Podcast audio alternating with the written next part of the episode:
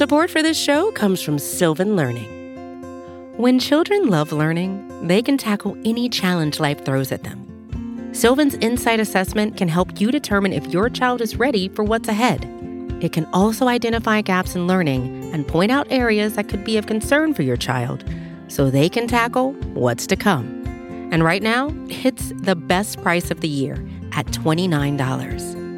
Go to sylvan29.com to learn more and get your child's assessment for only $29. That's S Y L V A N 29.com.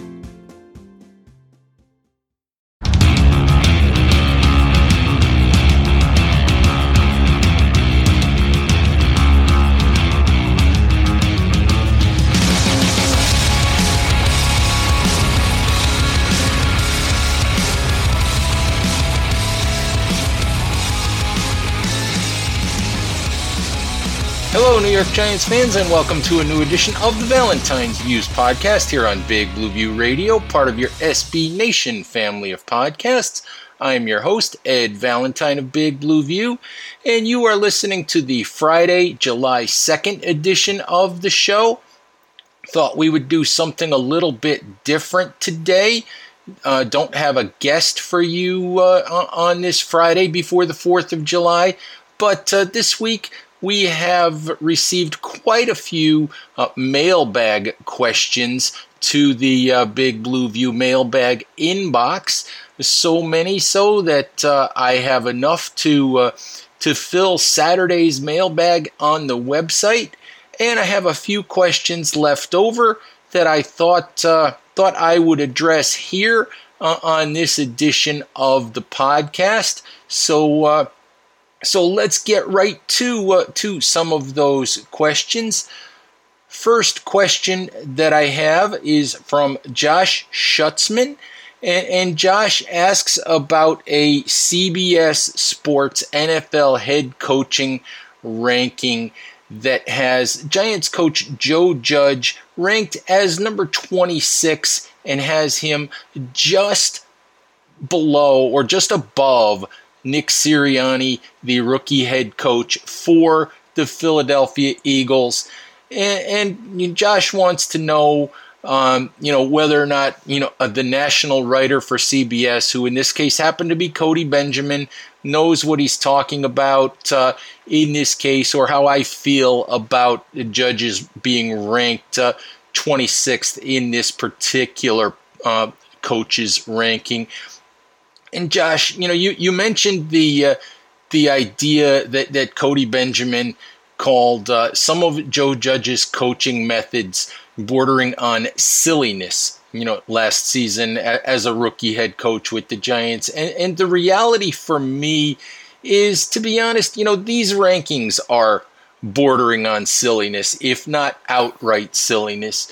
But you know, we are in that time of the year when we don't have a lot of news, we don't have training camps, we don't have OTAs, we don't have mini camps. We have speculation, we have lists, we have rankings, you know, we have previews. This is the kind of thing that we have to talk about. Now let's look directly at, at this ranking. When when when we do these kinds of rankings, when anyone does these kinds of rankings, first year rookie head coaches, you know, should be at the bottom of the list. And for the most part, that's what we have here in this list. Um, we have uh, at the as number 32, we have David Culley of the Texans. 31 is Dan Campbell of the Lions. 30 is Zac Taylor of the Bengals. 29 is Robert Saleh of the Jets. 28 is Urban Meyer of the Jaguars. 27 is Sirianni. And 26 is Joe Judge. Now, to be honest with you, you know, I kind of have a problem with this ranking. And again, you know, these, these rankings are, are utterly and completely meaningless. They have no impact on the upcoming season. This is one person's opinion. But I, I look at these rankings and I see Judge at number 26. And I see Vic Fangio of the Broncos at 25, and Vic Fangio with a with a two-year 12 and 20 record, a 375, you know, win percentage. Uh, you know, what has Vic Fangio done in two years with, with Denver? I mean, we're talking about one spot here, but but is Vic Fangio really deserving of being higher up on this list than Joe Judge? Brandon Staley, rookie coach for the Chargers, is listed as 24. And, that, that's a come on, you've got to be kidding me, you know, for me. He he's never done it. So how do you rank him above anyone who actually has done it? So, you know, for me, you know, Staley is way too high on this list. The one that bugs me, to be honest with you, when I look at this list, is Matt Rhule of the Carolina Panthers being ranked number 18. You know, the, the Panthers went 5 and 11 last year while the Giants went 6 and 10 and you can't judge everything by record, but but for me there's nothing there's nothing that shows that Rhule did a better job in Carolina or will be a better long-term head coach than Joe Judge. There's nothing from last season that that shows any of that that indicates to me that people should feel better about Matt Rhule than they should about Joe Judge. I mean, other than the fact if you want to hold some of the the training camp stuff with the lap running and all of that, if you want to hold all of that against Joe Judge and, and, and just uh, and look at that and and put him down for those things, then, then you know then that's really on, on whoever's doing that because that's not really paying attention to what happened with the Giants. That's not listening to what happened. That's not listening to what the players said and and looking at how the players reacted to Judge. I mean, the players love Joe Judge. I see no reason why you know Matt Rhule should be looked at and ranked so much higher you know, th- than Joe Judge in a situation like this. Um, you know, rankings are rankings. As I said, they're meaningless. And, and, and, to me, there aren't 25 head coaches in the NFL better than Joe Judge. Um, you know, I, we have to wait and see how things how things pan out for the Giants in 2021 and beyond. Joe Judge is going to be around for for a while for the Giants. I think that in the end, he's He's going to be a successful head coach in New York. That's what matters, not really where he is, you know, on a, a fairly arbitrary ranking like this. But you know, my, my general thoughts are that I look at I look at Matt Rhule at 18 and Joe Judge at 26, and a guy like Brandon Staley who's never done it at, at 24. And, and I wonder, you know, what what is Cody Benjamin of CBS thinking? What is he doing here? Um, you know, he's he's holding Joe Judge's methods against him. He's not he's not looking at the results. He's not looking at at how players feel about Judge, at how players have have bought into what Judge is selling, and and he's not understanding that that there is progress being made in New York. So much depends on on the progress of Daniel Jones, on you know as far as how the Giants do in 2021 but I feel very, very good about Joe Judge as the head coach for the New York Giants for the next several seasons. All right, let's move on to another question here. You know, one of my one one of my favorite uh, things that, that I see people do uh, when they want to to get a mailbag question answered is they'll send me several questions. It's sort of like, here's the menu of questions, Ed. You pick what you want to answer, or you answer the one that you think is the best. And and, and I got an email like that this week from from Glenn Mossolf, I believe is how you pronounce the last name. Uh, pardon me, you know, apologize, Glenn, if I if I didn't pronounce that correctly. But uh, you, you did kind of a cool thing here. You sent four or five questions and, some of them are pretty good questions. And what I'm actually going to do here, uh, I'm going to take three of the questions that, that, that Glenn asked, and I'm going to uh, to talk about those three questions here um, on uh, on today's show. The first question from Glenn is which do you think has the higher chance of success this season between the two potential starting guards? Shane Lemieux improving his pass blocking or Will Hernandez moving to the right side? And, oh, that's that's a tough question but what I what I do think I'll start by talking about Hernandez. I think that Will Hernandez is going to do fine on the right side. Will Hernandez, I've said this a number of times this offseason.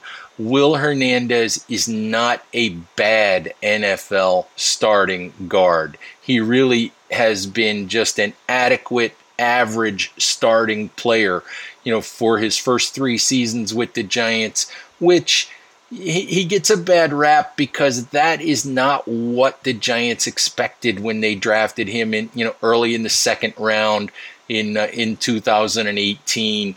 So you know, there was a lot of buildup around Will Hernandez as the second best guard in that draft behind, you know, perennial All Pro Quenton Nelson, and and Will has simply not lived up to that to that Pro Bowl caliber player that that people expected him to be.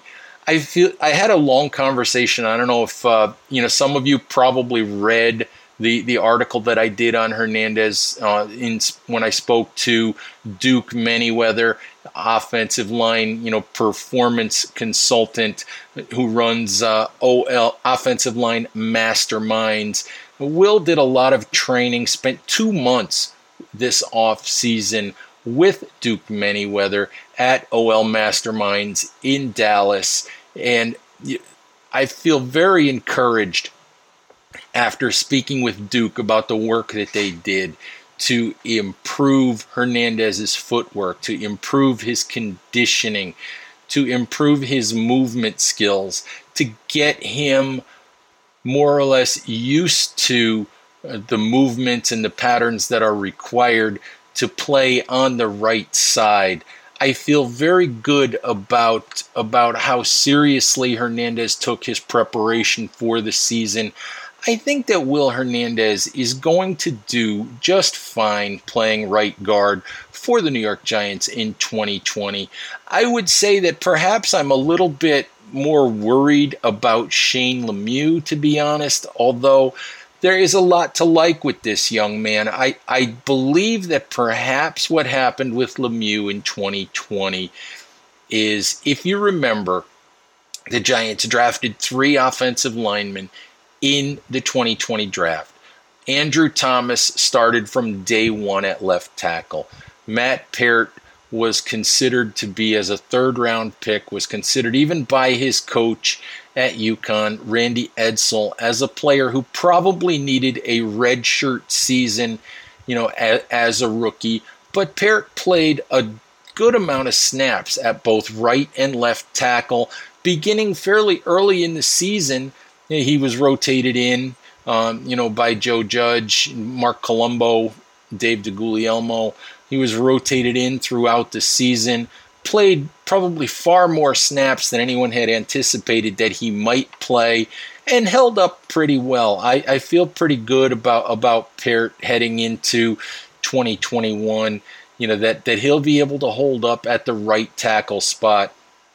Interestingly, it was Shane Lemieux, the fifth round pick out of Oregon, who was not getting any snaps out of those three, you know, rookie draft picks. He did not play until Will Hernandez went on the COVID 19 reserve list. And then after that, you know, after that, he, he started every game. I think he started the final nine games of the season. Didn't play incredibly well. Showed some signs of being a decent run blocker, of you know being able to move the point of attack, those kinds of things. But but what I wonder is whether he was really ready to play. I think that what happened here was he he was forced into the lineup full time. You know, when Hernandez went down, the Giants have never confirmed this, but I truly believe that Will Hernandez was not ever fully healthy. You know, after uh, after going through COVID nineteen, you know, in the middle of the season, I truly believe he was never you know, physically 100% the rest of the year. And that that played a lot into the Giants' decision to, to go more or less full time with Lemieux at, at left guard.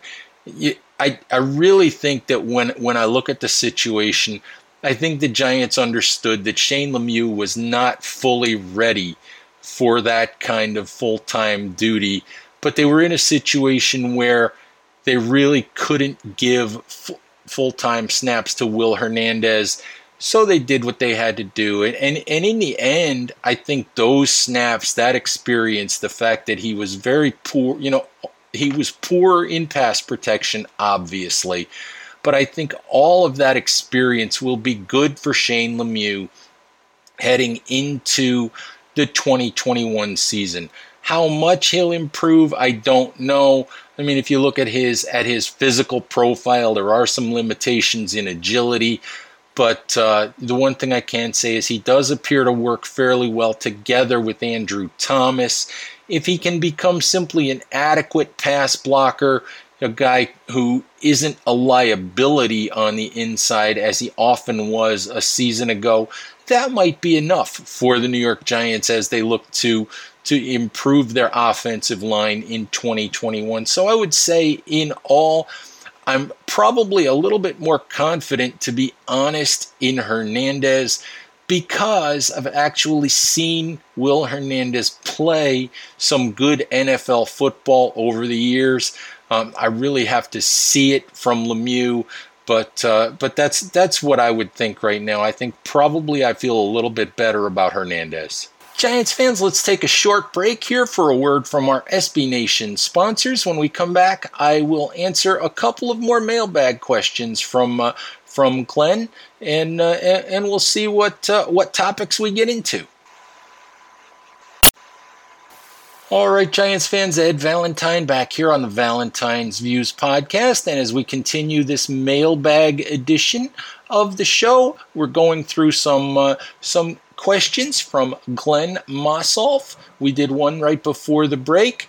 Here's our second question from Glenn. He asks, How do you potentially envision the Giants offense changing with the maneuvering within the coaching staff? Freddie Kitchens gaining more responsibility, Rob Sale running the offensive line, Pat Flaherty being brought in as a consultant, upgrades to the personnel, Kenny Golladay, Kyle Rudolph, Kadarius Toney, and potentially better health Saquon Barkley, Darius Slayton, Sterling Shepard. Glenn, you know, we have talked about the the differences in the Giants offense and what needs to happen and what might happen. We've been we've spent a ton of time on that this offseason. The the acknowledgement from the Giants is is simple. It's it's straightforward. The acknowledgement is that they have to make more big plays, more explosive plays, more chunk plays, whatever you want to call those. They have to get, you know, more they have to score more points. 17 points, 31st in the league, near the bottom of the league in explosive plays. That's just not going to get it done. In this modern NFL, it really isn't you grind it out, go 85, 90 yards in 15 plays, take 10, 12, 14 minutes off the clock or whatever. The NFL is really about which team makes the explosive plays on offense, which team makes the game changing plays, the turnovers on defense, which team scores points on special teams it's about those handful of big plays that occur during a game. And, and last season for the New York Giants, they just didn't have enough of those. So I think the effort this year is going to be on getting the ball down the field a little bit more, on creating opportunities for guys like Kadarius Toney to uh, to get yards after catch hopefully with Saquon Barkley back. You know, Wayne Gallman did a terrific job for the Giants last year.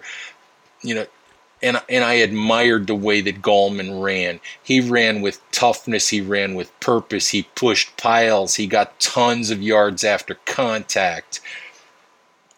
But the one thing that Wayne Gallman is not is a home run hitter.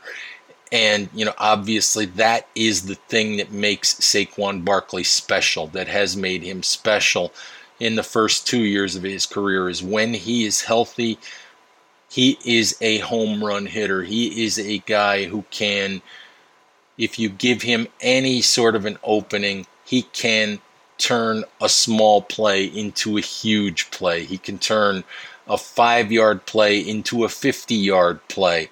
And, and those are the kinds of things that the Giants need.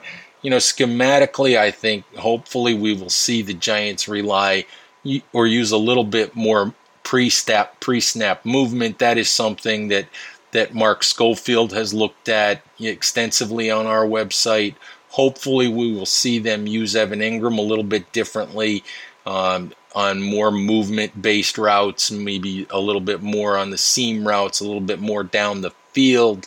Um, hopefully, we will see them you find you know creative ways to get Kadarius Toney the ball.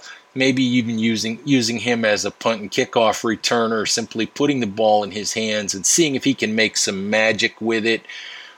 Um, in you know Kenny Golladay is another guy who gives them a type of downfield weapon. Not that he's a speed burner by any means, but he's a big, strong, aggressive target, a guy who has always been among the the best in the league.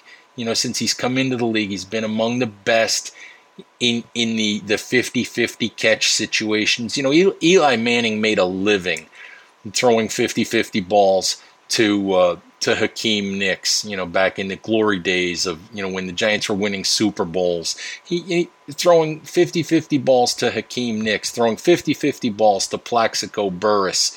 You know, throwing the ball up and, and, and watching Victor Cruz make, you know, make spectacular plays. The Giants simply haven't had enough of that. I mean, you have to be able to help your quarterback out as much as everyone talks about Daniel Jones – you have to be able to make plays for your quarterback. You have to do things so that so that it's not all on the quarterback to to make plays. That's kind of been the problem in Green Bay for for a number of years. Is so much of the issue, so much of the of the load has been shouldered by Aaron Rodgers.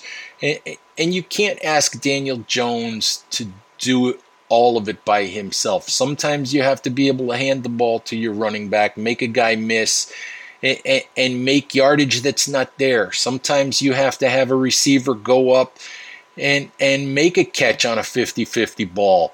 Sometimes you, you have to, you know, be able to to throw the ball out to a guy, make some guys miss and turn a 5-yard play into a 20-yard play.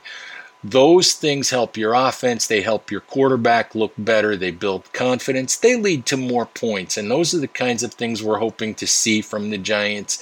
In terms of the, the coaching staff changes, I'm really curious to see how the Freddie Kitchens move from tight end coach to senior offensive assistant works out.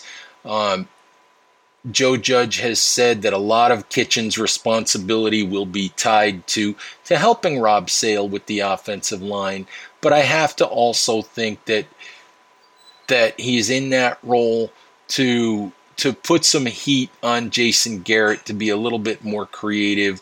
I mean, it, it, I have looked at it and said, look, it's there's a there's a long term relationship and a lot of trust built up between Judge and Freddie Kitchens.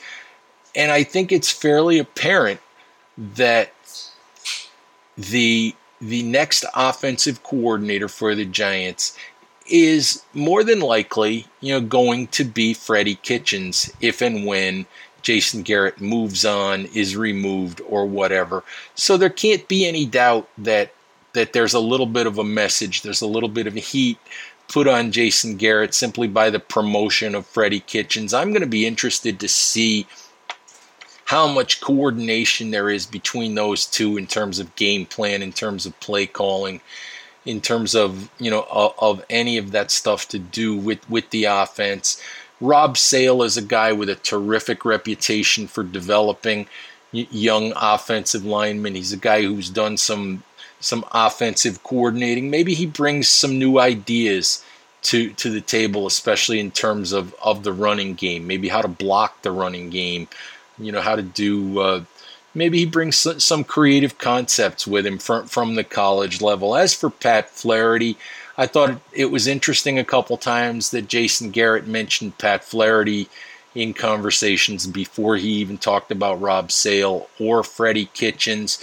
Flaherty's experience, his familiarity with New York, all of that has to help the Giants. It has to help Rob Sale, who's never been an NFL coach before, just in terms of figuring out uh, the flow of how NFL practices work. You can do a lot of things in college practices, just in terms of physicality, in terms of how often guys wear pads, in terms of how often they practice. Uh, you can do a lot of things there that that because of the CBA and and the NFL Players Association that you can't really do at you know you, you can't really do at the NFL level. So there's an adjustment for Rob Sale, and I think that, that an old steady hand like Pat Flaherty will be a huge help to him uh, in terms of uh, of adjusting to uh, to how things work actually in the NFL. Glenn's final question, and the final question that we're going to answer here in this mailbag edition of the podcast, regards Joe Judge's comment uh, at the uh, at the beginning of his time as Giants head coach that he wants to uh, to know from his coaches. He wants to know what a player can do, not what a player can't do. Um, and and what Glenn wants to know, he's he and I'm not going to read the question verbatim because it's it's kind of a long one. Uh, but Glenn wants to know basically, he said Patrick Graham did a good job, you know, finding those things out throughout last season and, and making good use of his players. But the uh, but then on on the flip side, on the offense, Glenn says, given the difficulties of an inexperienced offensive line, injuries to the backs, receivers, and quarterback, can you provide your take on how Jason on Jason Garrett and his performance last season in terms of maximizing the talent he had on offense? And Glenn, now this is an interesting question. It really is. I mean, Jason Garrett. Jason Garrett is an easy target for frustrated Giants fans you know, there were a lot of Giants fans who weren't crazy about the idea of the Giants hiring Garrett to begin with. And, you know, coming off a season in which they, they finished 31st in offense, he is obviously an easy target for criticism. He's an easy guy to put on a hot seat, you know, heading into 2021. There are some ways when I look at the season the Giants had on offense I have my criticisms of Garrett, and we'll get into some of those. But I also do want to say that that I think that Garrett did make some adjustments throughout the season. I think that he did try some things.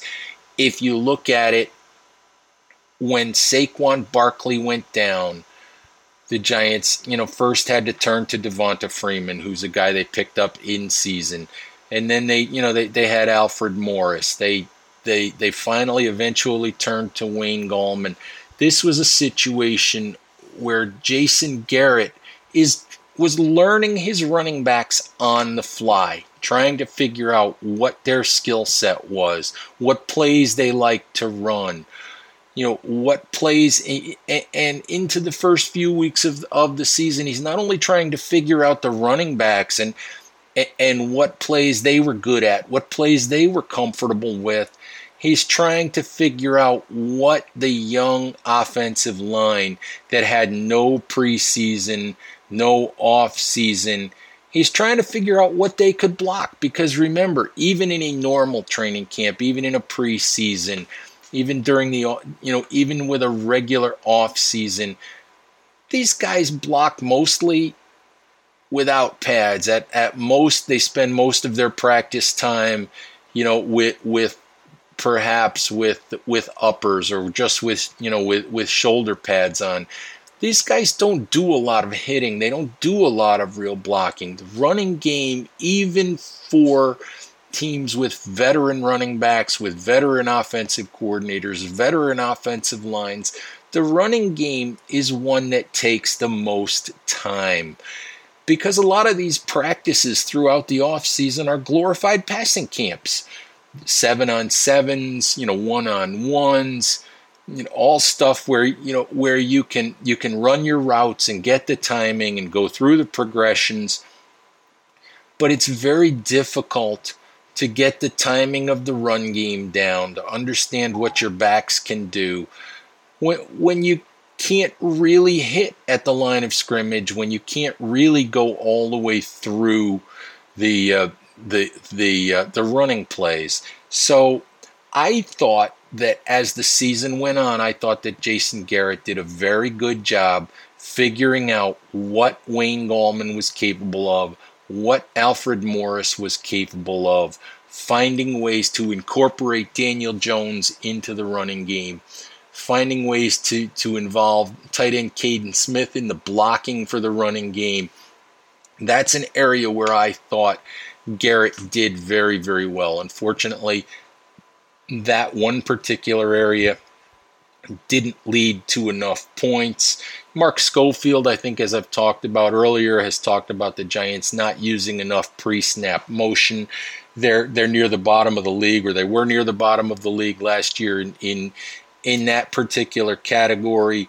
Most of the teams that use a lot of pre-snap motion that that move guys around, especially who use that motion not only to try to get information for their quarterback, but to try to create advantages or advantageous matchups uh, are teams that that succeed on offense, and and hopefully we will see more of that.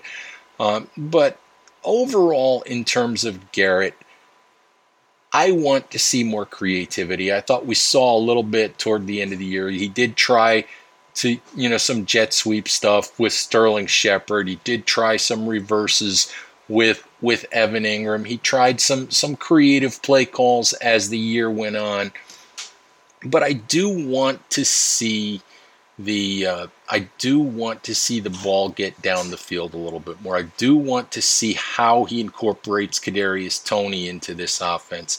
I do hope to see him learn from a year with Evan Engram that throwing him the ball, you know, at the sideline or throwing him the ball when he's standing still in the middle of the field is not the best use of his talent. Evan Engram is a Evan Engram, excuse me, is a guy who is better on the move. He's better going vertically. He's better, you know, even on the shallow crossing routes against man coverage where he can use that speed to outrun a linebacker, maybe make a catch and turn up the field.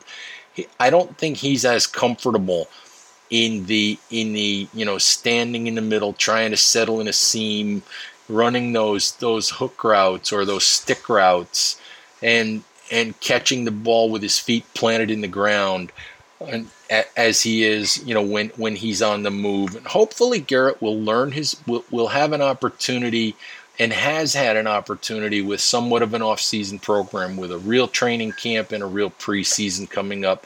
He'll have an opportunity to, to get to understand his personnel so he really knows what Kenny Golladay can do. He really knows the best ways to get the ball to Kadarius Toney. He figures out, you know, ways to to incorporate Kyle Rudolph into the offense. Figures out what Saquon Barkley runs best, all of those kinds of things. So, all in all, I don't think that Garrett maximized what he had last year. I think there are, I don't want to make excuses for him, but I think there are some valid reasons, you know, for, for some of what happened with the Giants offense last year. I thought the Giants were making progress on offense, to be honest with you until J- Daniel Jones suffered that unfortunate hamstring injury, which really took his legs out of the Giants' offense for the rest of the season. Um, I thought the Giants had, had made progress in finding some things that work and finding ways to get Jones involved in the run game. Um, they were they weren't they were not a juggernaut by any stretch of the imagination, but but they were playing a little bit better offensive football for a few weeks before Jones got hurt. So I'm looking forward to seeing what Jason Garrett will do this season. I do have questions. There are things that I want to see. We've talked about those pre-snap pre-snap motion, the ball going a little bit farther down the field, more vertical stuff, you know, for Evan Engram. Um, all of you know, hopefully if Saquon Barkley is healthy, the Giants find ways to to get him the ball in space and not just ask him to bang up the middle all the time. Um, so we'll see how it all works out. I think that this will be a good year to to take a good look at at Jason Garrett and see if he actually is capable of of moving beyond a basic system that that he's used for a long time. And, and figuring out the personnel that he has and and how to maximize all of the different skill sets that he has. Because this year with Golladay and, and, and John Ross perhaps and and, and Evan Engram and, and, and Sterling Shepard, Darius Slayton, Saquon Barkley, the the fact that Daniel Jones can run around, you know, can can can run the ball a little bit. He's got weapons. He's got options. He's got you know some some different ways he could attack offenses, and it'll be interesting to see how all of that unfolds. All right, Giants fans, I think uh, that's our show for today. Really appreciate you guys uh, spending some time with me here as this uh, 4th of July weekend begins. Please remember to subscribe to Big Blue View Radio on all of your favorite podcast applications. Check out the shows by by Chris Pflum and, and Joe DeLeon, as well as the shows by Nick Falato. And I know sometimes those three guys do shows together. So check all of that out. Just, um, you know, hit the like button wherever you can you know, give us a nice five star rating if you can. You know, if you think we deserve it, if you think we deserve to be uh, to be criticized here on Big Blue View Radio, you know, please go ahead and do that. Hopefully, hopefully you're you're nice about it when you when you do that. But uh, but believe it or not, we do we do try to take your your input, your criticisms to heart as much as we can. So so please, you know, rate, subscribe um, do all of that uh, wherever you possibly can, wherever you uh, wherever you you listen to to Big Blue View Radio, whatever platform you listen on. All right, Giants fans, please have a have a good, safe, enjoyable, you know, Fourth of July holiday weekend. As always, stay safe out there. Take care of each other, and we'll talk to you soon. Bye bye now. Support for this show comes from Fundrise. Buy low, sell high. It's easy to say, hard to do. For example, high interest rates are crushing the real estate market right now. Demand is dropping and prices are falling, even for many of the best assets. It's no wonder the Fundrise Flagship Fund plans to go on a buying spree, expanding its billion dollar real estate portfolio over the next few months. You can add the Fundrise Flagship Fund to your portfolio in just minutes and with as little as $10 by visiting fundrise.com/fox. Carefully consider the investment objectives, risks, charges and expenses of the Fundrise Flagship Fund before investing. This and other information can be found in the fund's prospectus at fundrise.com/flagship. This is a paid advertisement.